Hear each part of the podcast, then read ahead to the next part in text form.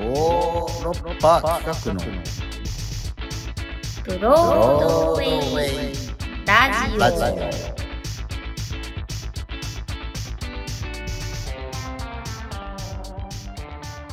はいどうも私ヨーロッパ企画で俳優をやっております。長野宗則です。そして同じくヨーロッパ企画の藤谷莉子です。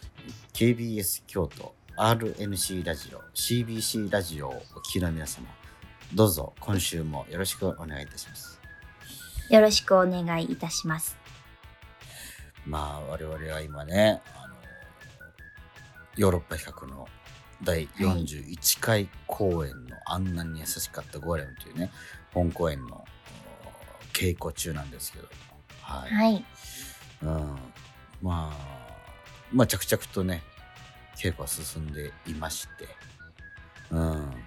そうですね。おそらくもう次我々が稽古場で会う時には台本が渡されていくんじゃないかっていうようなペースありそうな感じがしますか？あるんじゃないですかね。なんか一通りなんかこれってあんなに優しかったゴーレムって再演だけどはい。全部書き直すじゃないですか。そうですね。でずっとこの何週間かエチュードね即興であの劇を作っているんですけど。うん。なんかそういうスケジュール、うん、ななんかもう一通りもうなんか上田君はもう見たんじゃないですかねもう今回確かに確作り直すとこ上田さんが稽古前とかにねこうこんな感じで今うん。こういうことを考えてますっておっしゃってるのは一通り当たったような感じは確気かにありますよよね。ねはいはい、うんうんうん。うんでもこれは台本を手にそうです。する。いよいよ稽古うんの、その、またフェーズが変わっていくような感じがしますね。ドキドキしますね。そうそう。で、なんか、特に今回は、なんかメンバーとか客演さん、まあ、リコちゃんも含め、それぞれになん、なんだろうな、あ、この人は、ね、諏訪さんに関しては、な、な、なん、なんか、絵も言われる安心感を与えてくれるなっていううんうんうん印象の人だったり、うん。ななんだろう、まあ、石田君とかは、はい。うんまあいるだけでこの稽古場の空気がう動く、うん。うんうんうんうん。確かに。なんか調和が生まれるみたいな。なんかそそういうなんかみんなそれぞれのねなんかこの特性みたいなものをねなんか感じながら人間が持つ特性っていうんですかその人が持つ、うん、特性っていうのをなんかすごい感じるんですよね。うん。あやっぱリコちゃんっていうのはやっぱあれかな僕にとってはなんか凛としたそのあある種緊張感を与えてくれてますよねなんか。うあー、そうですか？そう、うん。あいや、いや、すごく、あのー稽古見て、見てるっていう感じがするし、もうずっとゲラゲラ笑ってます、ね。みんなのお芝居をすごく見逃さないように見てるみたいな、その集中力みたいなものが、ピーンとこう、一個、うん、稽古場に、あ。うん、走ってて、うん、そういうなんかね、うん、改めて、もう四半世紀近く、うん、ねヨーロッパ百人記念でや24年。うん。そうやってますけども、はい。うん、なんかその人の持つなんかね、うん、なんかね、これがね、もう十何人ってこう集まったら、またその独特のムードが生まれるわけじゃないですか。うん。そうですね特に今回こうまあ、前回の90空論城の時とはまた違うこのギュッと人が大勢うん。集まってる感じっていうのがうん今私見ててすごく感じるのでうん。それは確かにちょっと顕著かもしれませんね。ねななんかそういう人のねねこういうの人はなオーラが見えるとかさなんかいろんな表現をしたりするのかもしれないですけど、うん。なるほど。うん、なんかいやおも面白いなと思って。だからそれはひねいろんな立場でいろんな人が、まあ、リコちゃんはね僕がいあの言ったその諏訪さんにどんなことを感じるかってねリコちゃんの主観でいろいろあるとは思うんだけど、そうですね。確かに。うん。でもその根本はなんかあんまり変わらないというか、確かにその安心感みたいなものは、そはいはいはい、のうんこのね私途中から参加した私でも諏訪さん感じま新す劇団員ですからね。うん。新劇団員ですけど、うん。やっぱりなんかこううん。どっしあの諏訪さんがいそこにいるだけでこう、うん。何でも大丈夫だみたいな。あそうそう。何でも大丈夫だっていうなんかねあるんですよ。うん。あります確かに、うん。だからあのまあね今稽古場でステージでちょっとやってますけど例えばそのはい。立ち位置を変わるだけでもちょっと違うんですよまた。だから諏訪さんにのそばにいるっていうところ。で生まれる安心感とか、うん。あそう。確かに確かに。そう。なんかそのねなんかいや人間の持つなんかそのんなんだろう。人の配置によるなんか化学反応みたいなのもなんかなんかすごく感じるんですよねなんかね今回。うんそれはでもお芝居の面白いところ、うん面白いところでですすよね。よね。こう、うん立ち位置だけでこうパワーバランスもわかる感じというか。ね。そうそうそうそう。うん。なんかね、なんかそういう、まあ、長年やってるっていうのもあるし、今回が、えっと、再演だから、一個ちょっと、ふ俯瞰に冷静に入れるような状態があるのからなのか。うん。そういう、うん。改めあてなんか？とスパンが割と短かったっていうのもあるんじゃないですか、うん前回から。ああ、うんなるほど。うんうん前回の香港からね、確かにね。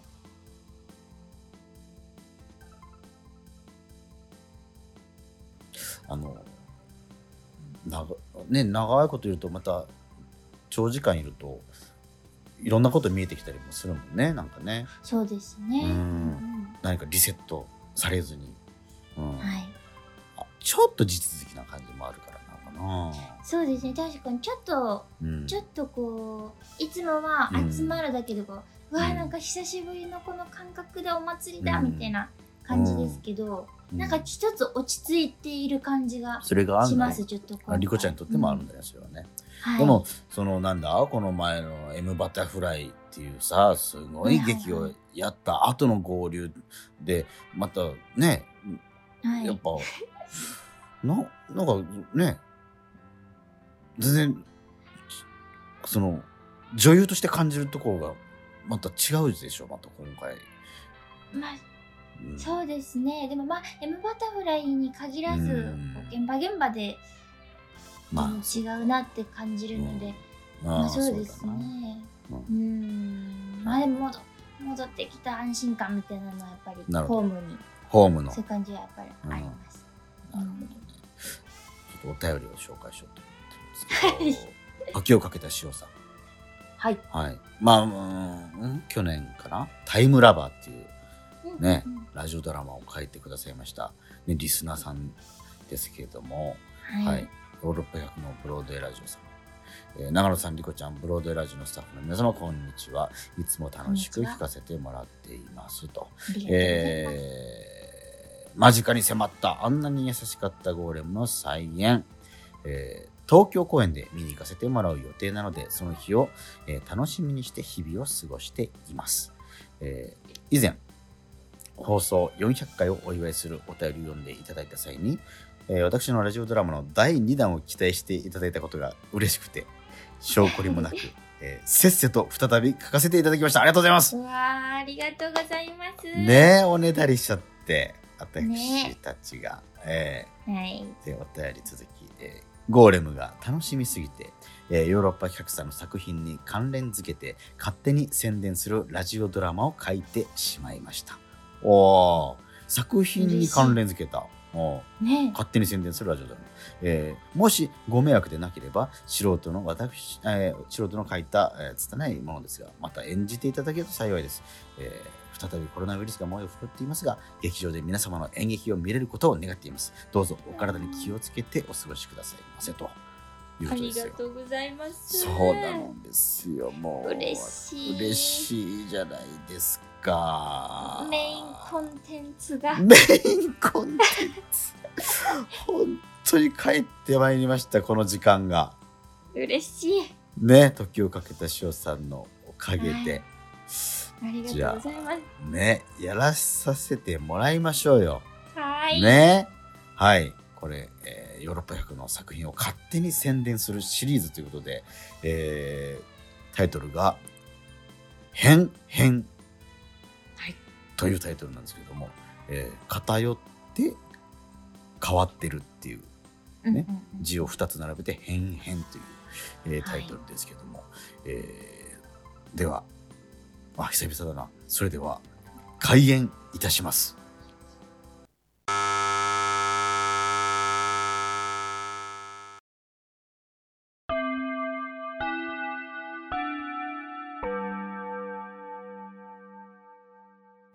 ねえねえ、セナ君知ってる？この学校ってね、学校の階段、いわゆる七不思議があるんだよ。あえー、そうなんだ。あえっと、神田さんだっけ？あごめんね。まだ転校してきたばっかりでクラスの人の名前半分くらいしか覚えられてないんだ。そうそう、神田。あ、でも、ゆいかでいいよ。みんなそう呼んでるし。あえーっと、じゃあ、ゆいかさんでいい？うん、オッケー。それにしても、初めての会話が学校の七不思議の話題ってなかなか斬新で面白いね。え、え、そうなの？変かな？でも確かにみんなから、ゆいかは変わってるってよく言われるかも。うん、唐突でちょっと驚いたけど。でも僕、実はそういうオカルト系、割とっていうか、結構好きなんだ。どんなのなの？この学校の七不思議って。そうなんだ。よかった。万場のケンちゃんの話とどっちが盛り上がるかなって迷ったんだけど、七不思議にして正解だったね。じゃあ、早速一つ目の七不思議なんだけどあね。ごめんごめんごめん。ちょ、い一瞬待って。万場のケンちゃんって誰？え、万場ケンちゃん？え、万場のケンちゃんって知らない？うん、有名な人？人じゃないよ。万場のケンちゃんは香川の郷土料理だって。万場って名前の野菜を油揚げとか豆腐と一緒に炒めた料理のこと。えー、そうなんだ。いや、僕、香川って行ったことなかったから知らなかったけど、ゆいかさんはそっちの出身なの？うん、違うよ。じゃあ、好物とか？あー、普通かな。普通なんだ。え、ゆいかさんって、本当にちょっと変わってるんだね。とりあえず、七不思議の話題はチョイスしてくれてよかったよ。あ、ごめんね。話の腰折って。七不思議、聞かせてよ。えっとね、まず一つ目なんだけど、音楽室のピアノ、なんと誰もいない夜、一人でになり出すんだって、ポロン、ポロロンって物悲しい感じで。うおー、っぽいね。一人でになり出すピアノとか、七不思議の定番って感じでいいね。でしょ？じゃあどんどん行くね。次はね、なんと、音楽室の、え、二つ目も音楽室にあるの？あるけど、音楽室のね、壁にはね、肖像画が飾ってあるんだけど、あー、はいはい、なるほどね。確かにそういうタイプのもよくあるよね。えー珍しいけど、この学校って両方あるんだね。うん、そうなの。その肖像画の中のうちの、アドルフ・アダンの目が夜中になると、光って動くの。ごめん、あアドルフ、ごめん、なんて？やだな、アドルフ・アダンだよ、フランスの作曲家。ごめん、知らない人だわ。こういうのって、だいたい相場はベートーベンとか、モーツァルトじゃないの？あ、確かに、言われてみれば。まあ、でも、うちの学校はアドルフ・アダンみたい。それで次もね、なんと、音楽室なんだけど、次も？なんと、誰もいないはずの夜の音楽室でトランペットが、一人でになり出すかぶってる？1個目と被ってるよ。かぶってないよ。ピアノは鍵盤楽器で、トランペットは金管楽器だし。いや、誰もいないはずの夜の音楽室で、一人でに楽器が鳴るってくくりで被ってるって話。楽器の種類とか、この際、全然問題視してないよ。うん、でもトランペットは金管だから、鳴らすには唇作ったり、幽霊も大変だと思うな。うーん、なんだろう。この感覚。楽器のことはよくわかんないけど、このずれてる感じは、どんどん行くね。それで、うん四つ目はね、なんと、これも音楽室なんだけちょ、ど。ごめんごめん。さすがに待って。ちょ、一旦待って。ちょ、音楽室多くない？偏りすぎてない？七不思議。音楽室に学校の七不思議何個あるの？ええー、っと、あ、6個かな ?6 個学校の七不思議の7個中6個も？さすがに偏りすぎじゃない？この学校。え、大丈夫？え、学校って普通は、他にも理科室とか体育館とかトイレとか七不思議の舞台になりそうなスポットいっぱいあるじゃん。え？っていうか逆に音楽室じゃない1個はどこなの？逆に気になるんだけど。音楽準備室。で、それはもうほぼ音楽室だろ。ツッコミ、切れてるね。セナ君ってツッコミ体質？いやいやいや、ゆうこさんからかってるでしょ。うん、大マジだよ。それでね、四つ目なんだけど、なんと、夜の音楽室で壁にかけてあるピカソの肖像画の目が光って動くのちょ、また被ってる肖像画の目が光って動くとかもろ被りじゃん。さっきのアドルフ・なんとかってフランスの作曲家と、もう被り具合がひどい。今まで聞いたうちの半分が被ってるとか。いや、ちょっと待って。え？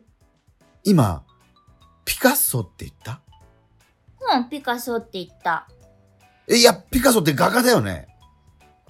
うん、そうだね。ピカソは画家だね。本名は、パブロ・ディエゴ・ホセ・フランシスコ・デ・パウラ・フォアンネ・ポムセーノ・マリーア・デロス・レメディオス・クリスピン・クリスピアーノ・デラ・サンディ・シマトリニダード・ルイス・イ・ピカソね。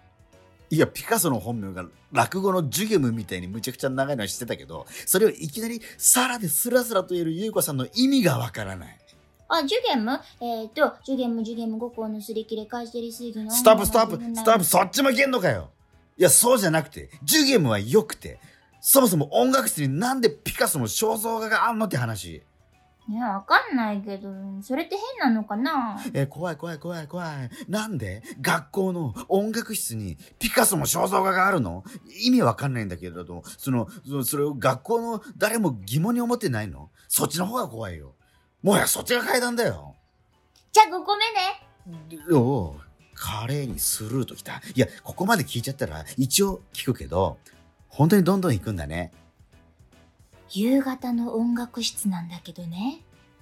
え、あ、夕方？あ、これは今までと違うパターンだね。ちょっと期待できそう。音楽室の窓からグラウンドを見てるとね、どこからともなく少し物悲しくて胸に響くメロディーが聞こえてくるの。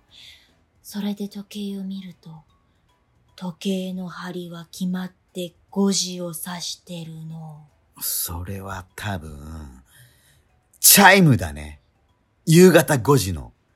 そう、音楽室じゃなくても聞こえてる可能性あるし、なんじゃ階段ですらない可能性あるね。っていうか、絶対音楽室以外でも耳にしたことあるよね。それ、七不思議にカウントしちゃって本当にいいの？じゃあ、気を取り直して、いよいよ6つ目ね。誰もいない夜の音楽室で。またするか。少し慣れてきたけど、っていうか、また夜の音楽室か。正直、また被らないか不安だな。うちの学校の音楽室ってね、壁一面に大きな鏡があるんだけどね。ああ、確かに。一昨日の授業の時に初めて中に入ったけど、大きな鏡があったね。ああいうのって演奏とか合唱の時の姿勢を確認するのに使うんだっけ？そう。その大きな鏡の前で、なんと理科室の骸骨が夜な夜なダンスをしているの。夜に骸骨が踊ったり、笑ったりする階段はさ、理解室の両分だろ鏡の前で振り付けでも確認してんの？ストイックか？理解室でやれ ツッコミ、切れてるね。それでは最後の7つ目。音楽準備室の話だけど、一応確認しておくと、七不思議を七つすべて知ってしまうと、ああ、あれだね。不幸になるとかっていうお決まりのね。そう、フォーコになるの。んはい？なんて？フォーコに？フォーコね。コンフォーコ。え何？不幸になるんじゃないの？えどうなるのそれ？フォーコは炎。コンフォーコだと炎と一緒にって意味合いで情熱的にって感じね。そういう感じの音楽用語。音楽室だけに？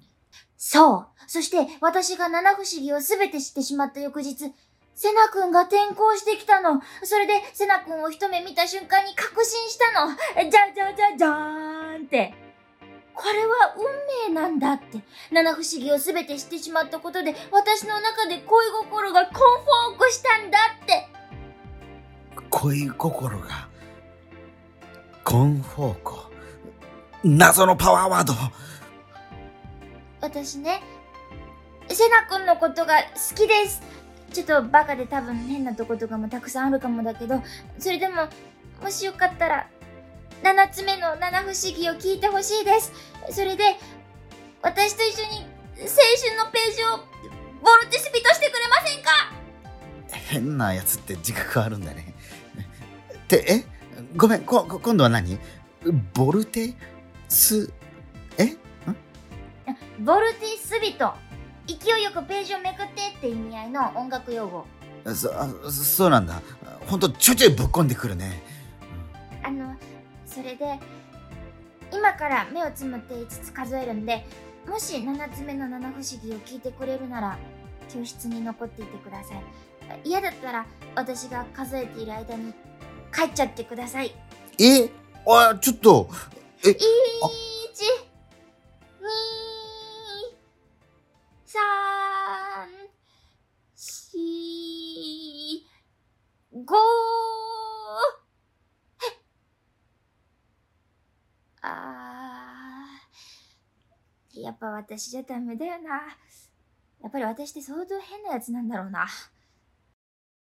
あのさ。え？あ、ごめんね。後ろから急に話しかけちゃって。そのさ、七つ目の七不思議なんだけど、聞くかどうかの返事はさ、もう少し仲良くなってからでいい？いい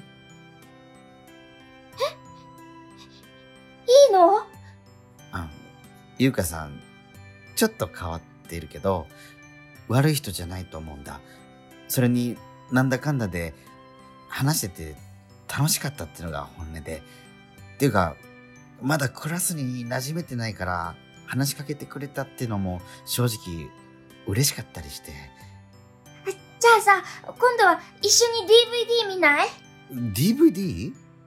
セナ君におすすめなのがあるの。魚影急行車の77不思議って舞台の DVD なんだけどね。77不思議？いや、いや、どう考えても多すぎでしょ。興味ない？正直、めっちゃあるだと思った。じゃあさ、今週の土曜予定空いてる？うん、空いてるよ。あ、もうこんな時間だね。とりあえず帰ろっか。そうだね。